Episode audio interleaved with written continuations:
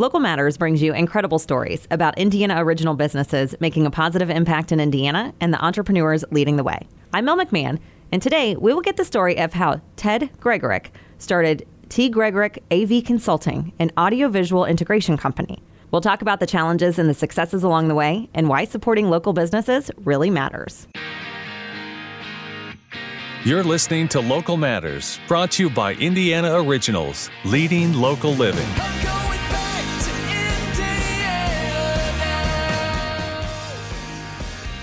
So I was in a drum corps, Uh-huh. and the lady that ran the drum corps could never get my name right. Yeah. And we're doing the big finale, marching backwards, and I've got these giant drums strapped to my body. And we're marching backwards doing this big finale. Yeah. And she goes, Stop! And she could never, she called me Ted, she called me Greg, and she called me Rick, and she could never get it straight. She stops and she goes, Is your name Ted, Greg, or Rick? I said, Yes. and her head exploded. And everybody laughed, and she had no idea why everybody was laughing at her. That is perfect. That's perfect. I kind of want to start the podcast with that story. Okay. Can we just go jump Yeah, into it? yeah. That's like the perfect way to start this podcast. I was going to welcome you, Yeah. do this whole formal thing, but no, that's a great way of doing it. So, Ted Gregorek of T. Gregorek AV Consulting, welcome to Local Matters. Well, well, thank you. How was that? Did I say That's your great. name Yeah. Nice.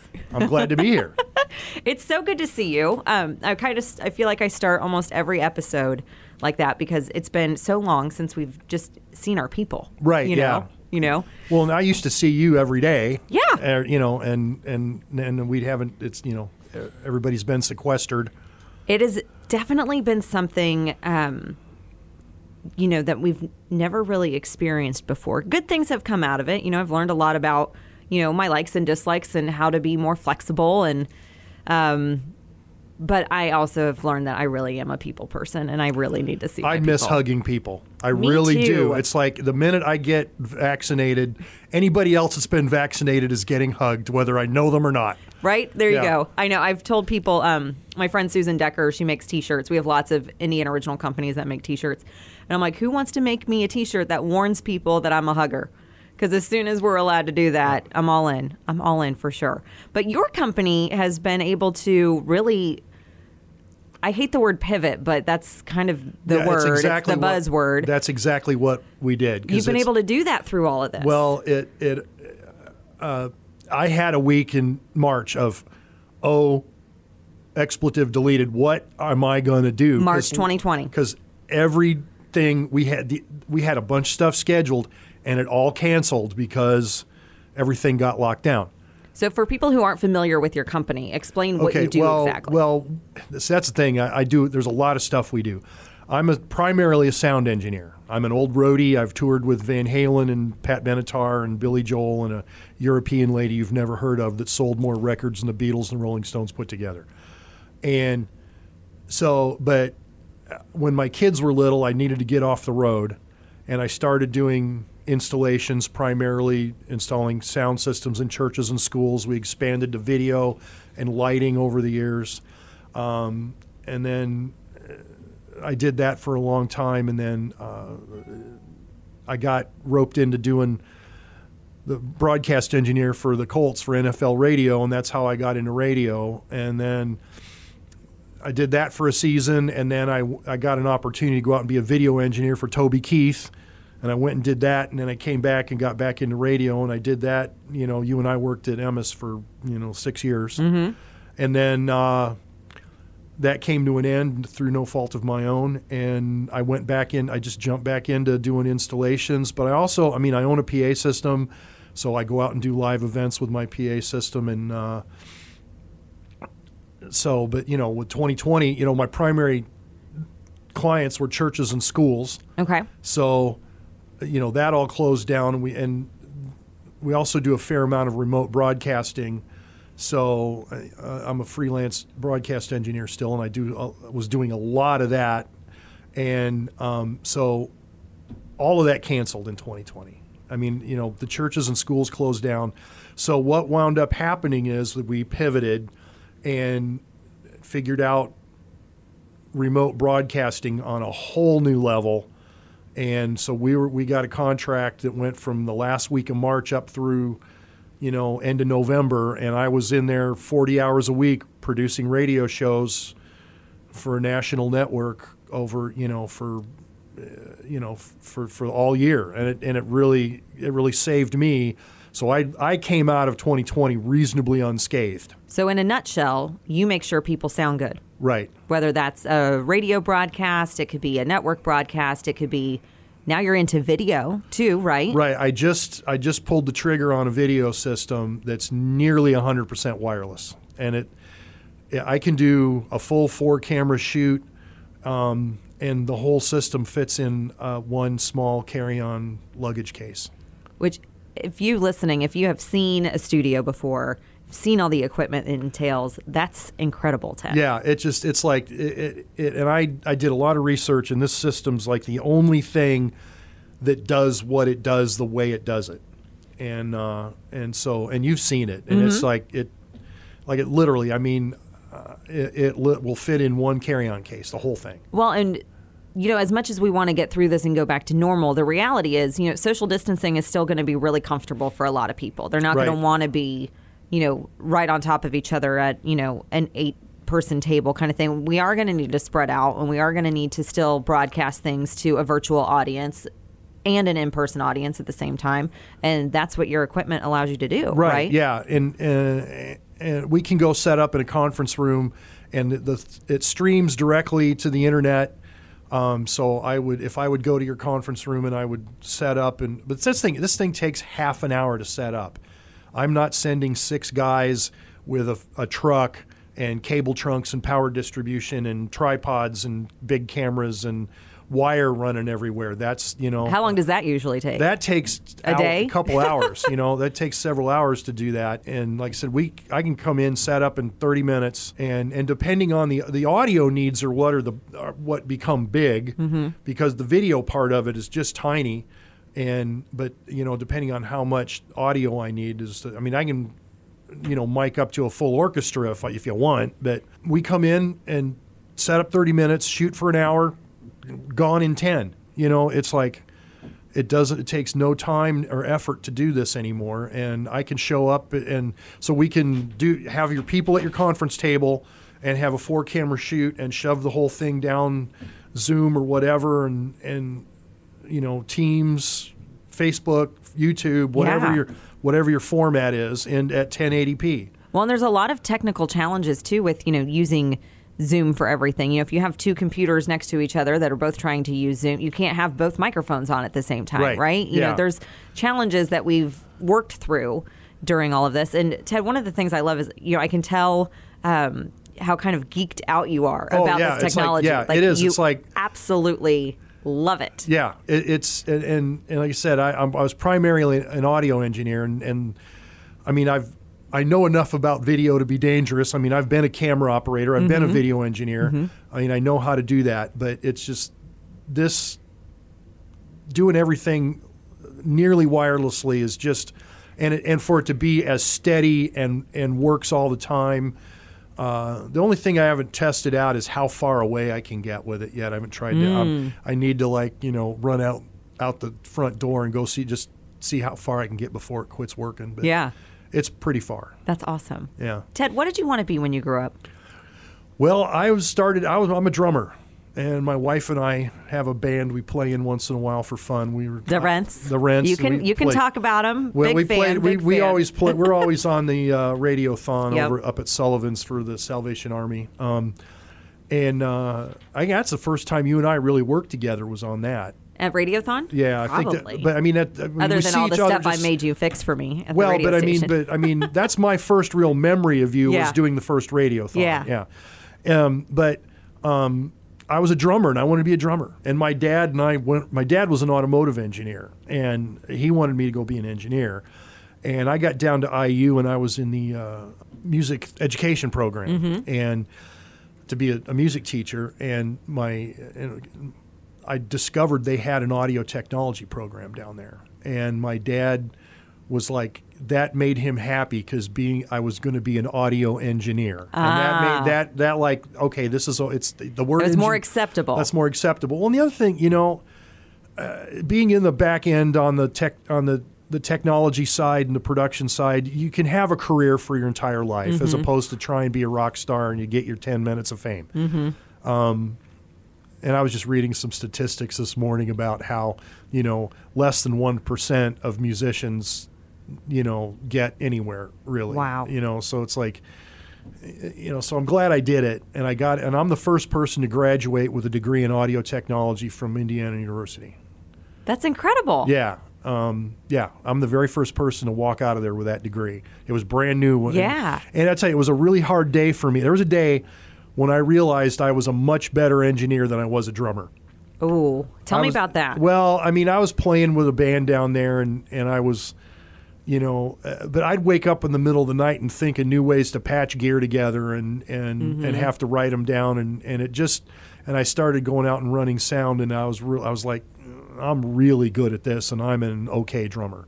What was that like, though, to have kind of that wake up call, right? Because we have it in our heads what we're going to be, and then sometimes we just stumble upon what we're meant to do. Right? Yeah. It just, I don't know. It just seemed to, uh, it's what was it? It's um, it's like runners that'll run in the forest at night Mm-hmm. and not hit tree. You know, gate of power, and uh, audio became my gate of power. It- people would watch me like I, when I was a monitor engineer. I'd have like you know 38 speakers on stage and 12 mixes and 10 musicians and a rock star, and something would start to feed back. And I've got this. it literally, I've got. I had a rack that was four feet tall, mm-hmm. full of graphic EQs. There was 12 of them, and I would reach over and just hit one. F- and each graphic EQ had 32 faders on it. Okay. And I would, without looking, I would just reach over and grab one fader and pull it down Yep. and make it stop the feedback go away. And somebody looked at me one day and goes, "How do you do, how do you do that? How did you know to do that?" And I went, "I don't know. It just I just just in do- you. I just It's I just it's just instinctive at this point. Yeah. And uh, so and when it got when it got that when I got to that point that I, I just became instinctive. I was I knew that was what I had to do.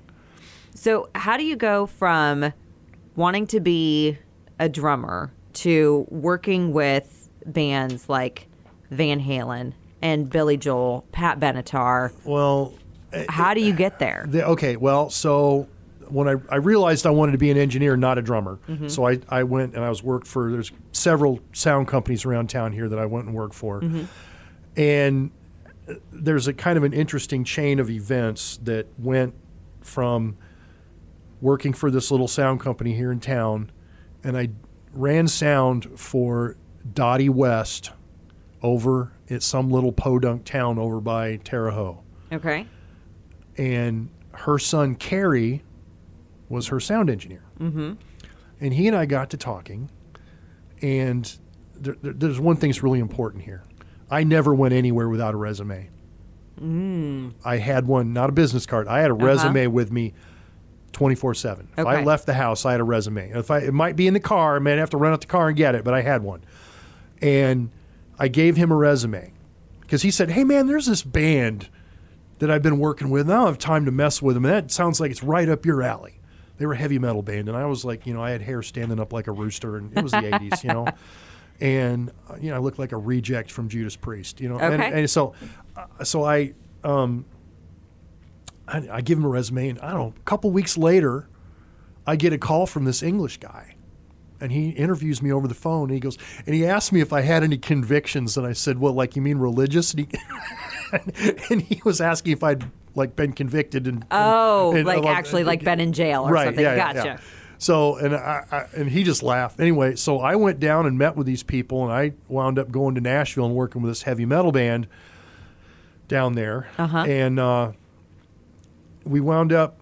We were supposed to go to Florida and do some club dates, and then go into the studio in Tampa and record an album. So I went with them, and I was living at my uncle's house. I got an uncle down in Tampa or uh, Orlando, and uh, so I went down there and worked with this band and we did some shows and the day we were supposed to go into the studio and start the album the management company jerked their deal out from underneath them Oh wow. stranded me in florida and i i stayed down there and i wound up i met some people and they van halen was doing their first 1988, their first Monsters of Rock show. The very first show was in Tampa. Uh huh. So I got it. You know, I called the, and they said, "Hey, we need people for the load in. So we want you to come over for this a day and and do a load in." Well, this load in lasted like I was there for 11 days. Oh my gosh. And all I had For was For one show. For well, yeah, and Wow. Mm-hmm. because this was the first time the stage had ever been built. Yep. So they're building the stage for the first time, and that took forever. And and this stage was like it was bigger than any stage that ever like this whole tour. Everything was bigger than anything that had ever been out before. I mean, the tour was the biggest tour that had ever Mm-hmm. gone out at Van Halen's Monsters of Rock in '88. So it was it was Van Halen, Scorpions, Dokken, Metallica, Kingdom Come. Wow. Okay. That's any- an incredible lineup. yeah. So anyway, so I go over there thinking I'm going to be there for one day. I've got one change of clothes. Were they was everything black? No. so, so I go over there and I had a friend in Tampa that I'd run into. I actually we were on that club tour and I ran into her on the club tour and she goes, "Ted." I go, "Julie." And we're like, ah. And so, you know, and then so I said, "Hey, I need a place to crash for a night." Okay, sure. So I went over and crashed with her. And so I wind up being stuck there for 11 days. So I would go work and I would come home back to her place and I would take my clothes off and put the one pair of clean clothes I had on and wash the dirty Uh-huh. ones. And every night I would come home and just rotate, Rotate. clothes and sleep in the ones I was going to wear the next day because Yeah. that's all I had. And uh, so anyway, I I think I even I went out and bought a toothbrush and a and some you know. Well, yeah, if you weren't expecting I- to be there, you didn't have right, anything. Right. Yeah. So anyway, so we do this load in, we do the show, load out. The show's over at midnight. It's eight in the morning. The stage hands are supposed. There was like you know hundred stage hands there, like what I was. Yeah. And they've all vanished.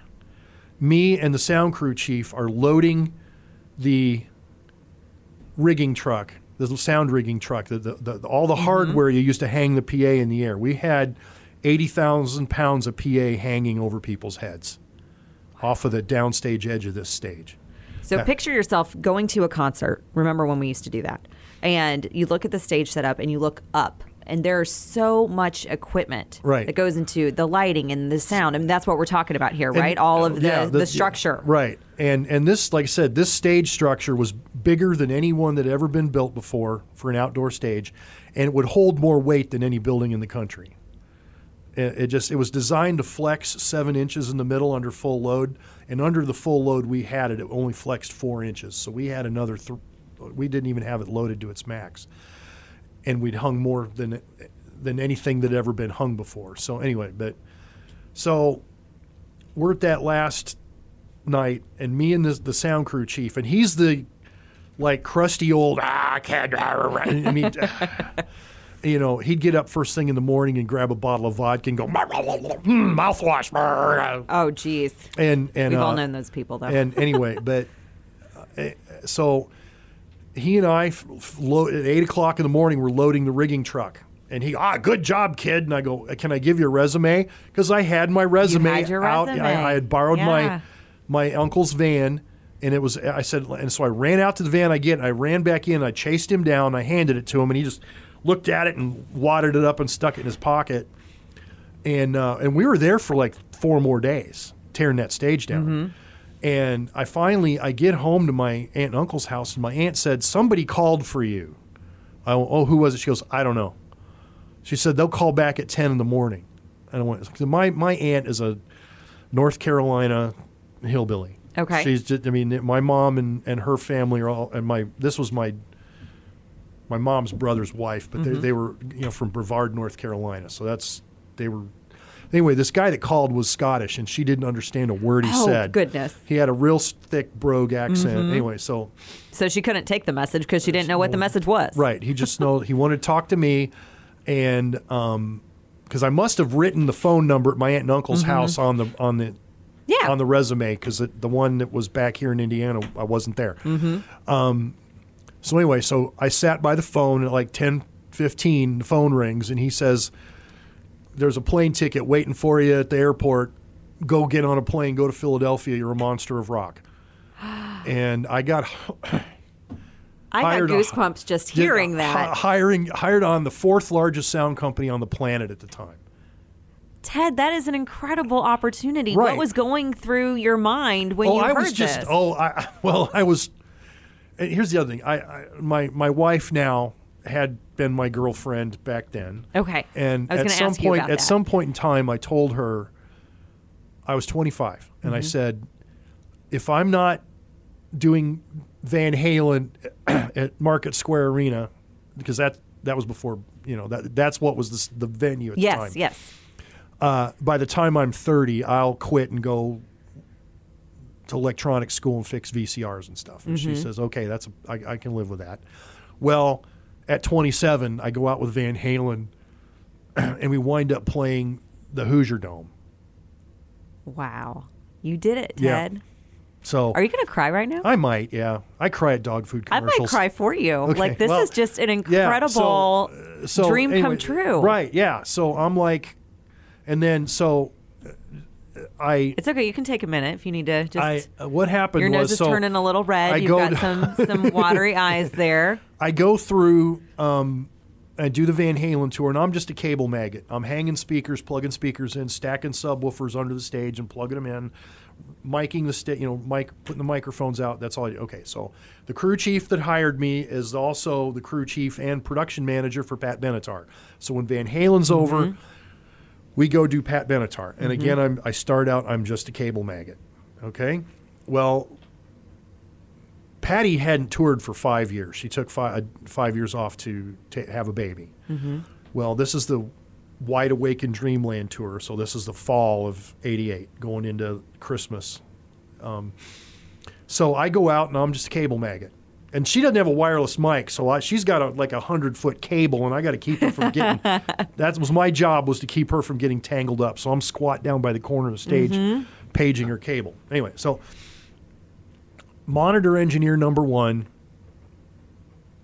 doesn't isn't doing very well. Patty's dying. Look what Patty didn't use floor wedges like you used to see. The she used just used What's a floor wedge? A floor So wedge is a speaker that's facing the that's stage. facing up at, mm-hmm. at the singer, so Yes. that they can hear themselves. Yes. Well, she just used two big speakers on either side of the stage for mm-hmm. side fills, and she had been playing arenas, and was used to hearing herself in the in. 60 PA cabinets in a giant filling arena. up a giant. Right. So she could hear herself, right? Mm-hmm.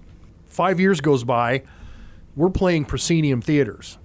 And so we're behind the wall, mm-hmm. the, pr- the, pr- the front of the stage wall. So we're behind that, and the PA is in front of it. She can't really hear the PA anymore. So somebody got this brilliant idea to put a bunch of reverb in her side fills so she'll feel like it's a big room. Well, she's out there, and she hasn't performed a 90 minute set in five years. And so we go through a few weeks of the show, and, and they figure it's the monitor engineer, and they fire him. And they get a new guy come out. The new guy was Guns N' Roses house engineer. He came out, he did a little better, but she's still not making it through a show. And he gets a call from Axl, and Axl says, Hey, we're going to New Zealand, get on a plane. He's like, Well, I'm out of here, see you bye. The third guy supposed to come out got agoraphobia and wouldn't leave his house. So I'm sitting there. I I set up and did sound check that day, and I'm like, I'm looking at the crew chief. Uh, Where is this guy? Ah, he'll be here, kid. Don't worry about it. Ah. Well, like 20 minutes before showtime, he goes, "Get in there and mix, kid." And just throws you to the wolves. Throws me in. Well, in my lifetime, I've had what I call moments of clarity, and this was one of them. Uh huh. I turned the reverb off. I was a monitor engineer. I knew how to. I mean, my very first monitor gig was Charley Pride up at Lafayette. Okay. That's the very first time I ever ran monitors. And he looks over me and he goes, walks on stage, starts a song, finishes the song, looks over me, and goes, "Sounds great. Don't touch nothing." And I went, All right, there you go. So, so I uh, so I turned the reverb off, and I just turn Patty up really loud in the side fills, and they're stereo. So as she moved to one side, I would turn that side down and turn the other side up. So it was So you were moving with her. I was you moving. I was, I with was her. yeah, right. And so we get through the show. I'm tearing down, and we're short a guy because I got to tear down the monitor rig and all the stuff I used to do. So, and I, hey, they want to see you in the dressing room, kid. So I go to the dressing room. What is your feeling when you hear well, that? I'm like, are you freaking out? yeah, Like you think I'm you're like- going to get fired, or are I you don't know. excited, or I, you're I- just? I don't know. I'm I'm scared. Okay, so I go in, and Neil Giraldo, her Patty's Mm-hmm. husband, the guitar player, points at a chair and says, "Sit down." And this chair's pointing back towards the entire band. So they're all sitting in a big semicircle, and I'm You're across from them, pointing, looking Yeah. ri- right at the whole band. So I got you know Myron Grumbacher, the drummer, Patty, Neil, uh, the bass player, and I'm gonna forget his name, and we had two background singers in the band. You know, so it was like seven. Oh, a keyboard player, so like seven people. And and Neil looks at me and goes, "Why haven't you been doing this from the beginning?" I said, "Nobody asked me." Because you were just the cable maggot. Because I said, nobody asked me. He goes, fair enough. I said, I got to go tear down. He goes, okay, go on.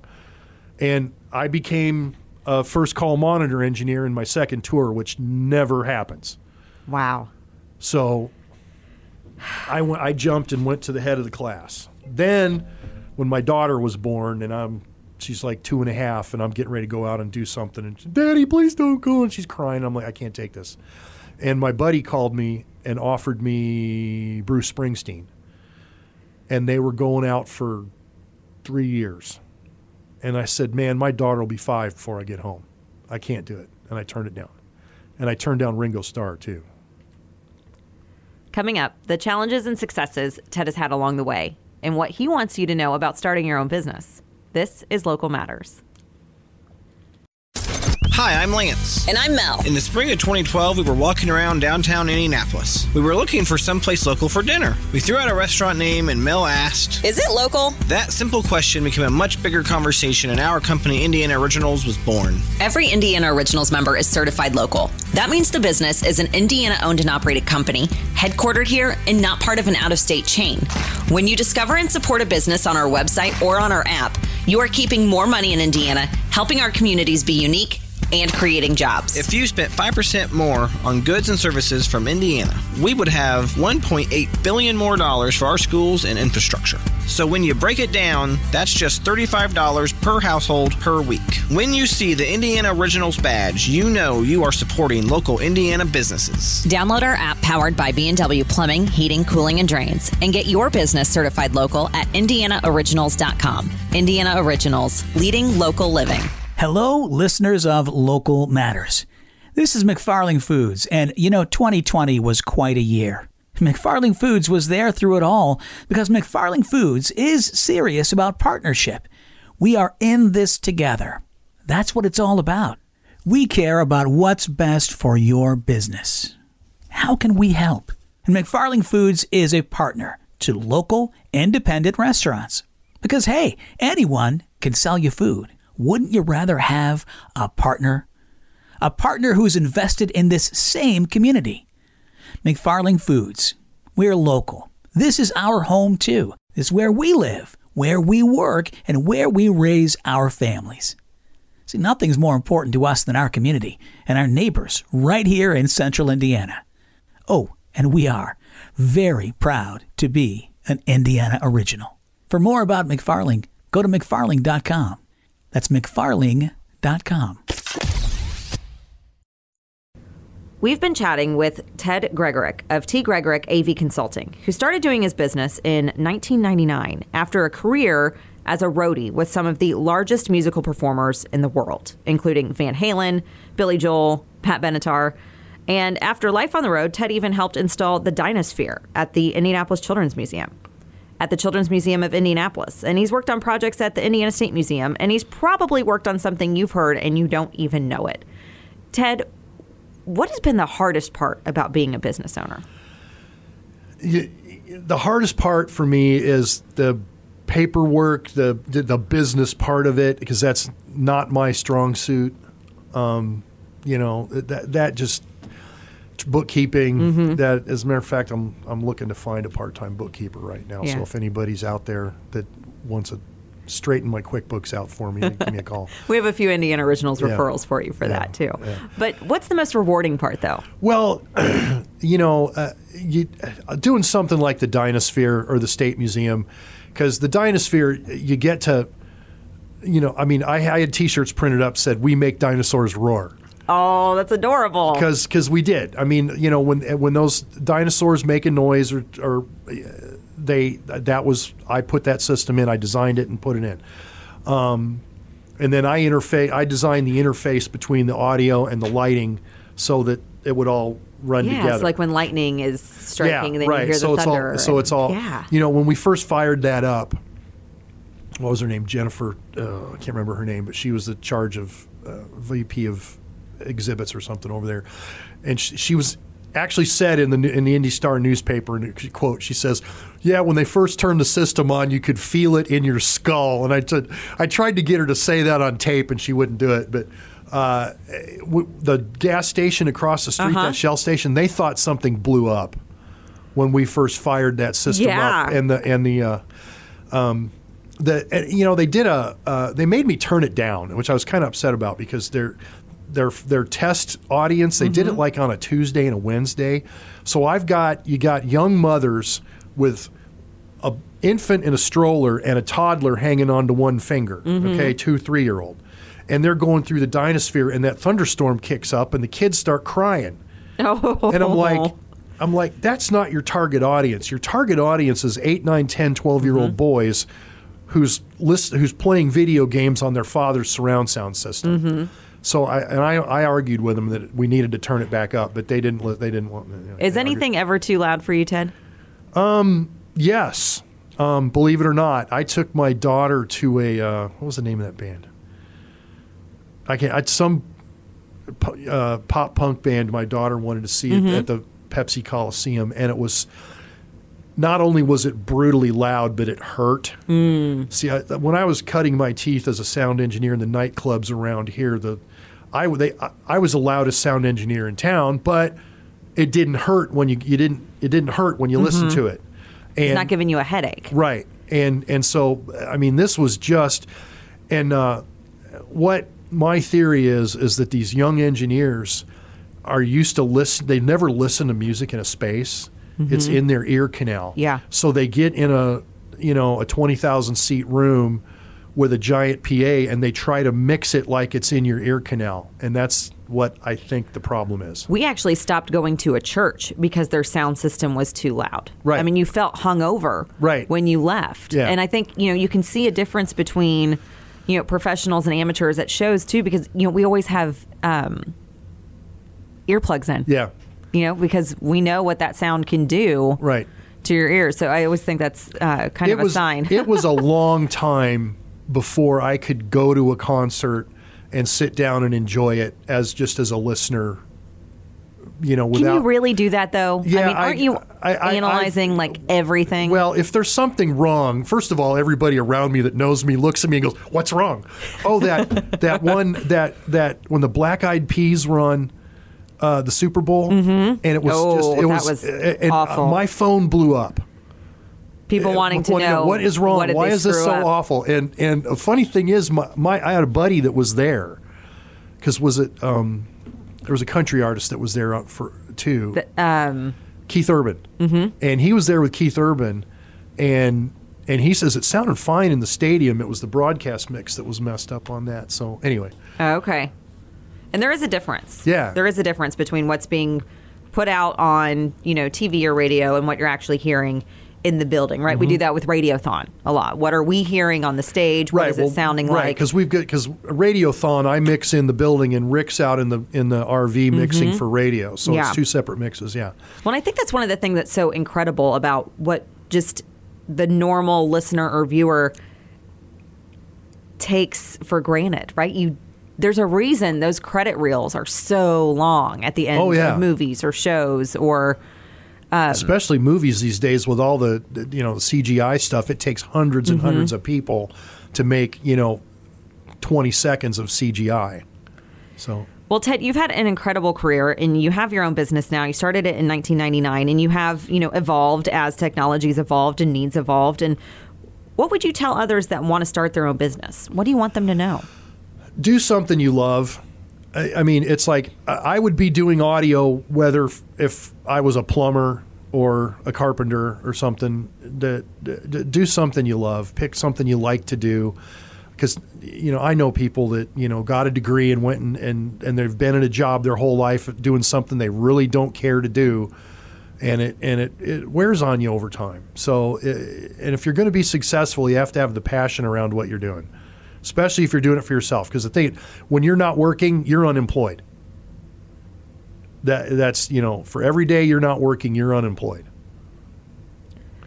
Ted, why does supporting local and being known as an Indiana original matter to you?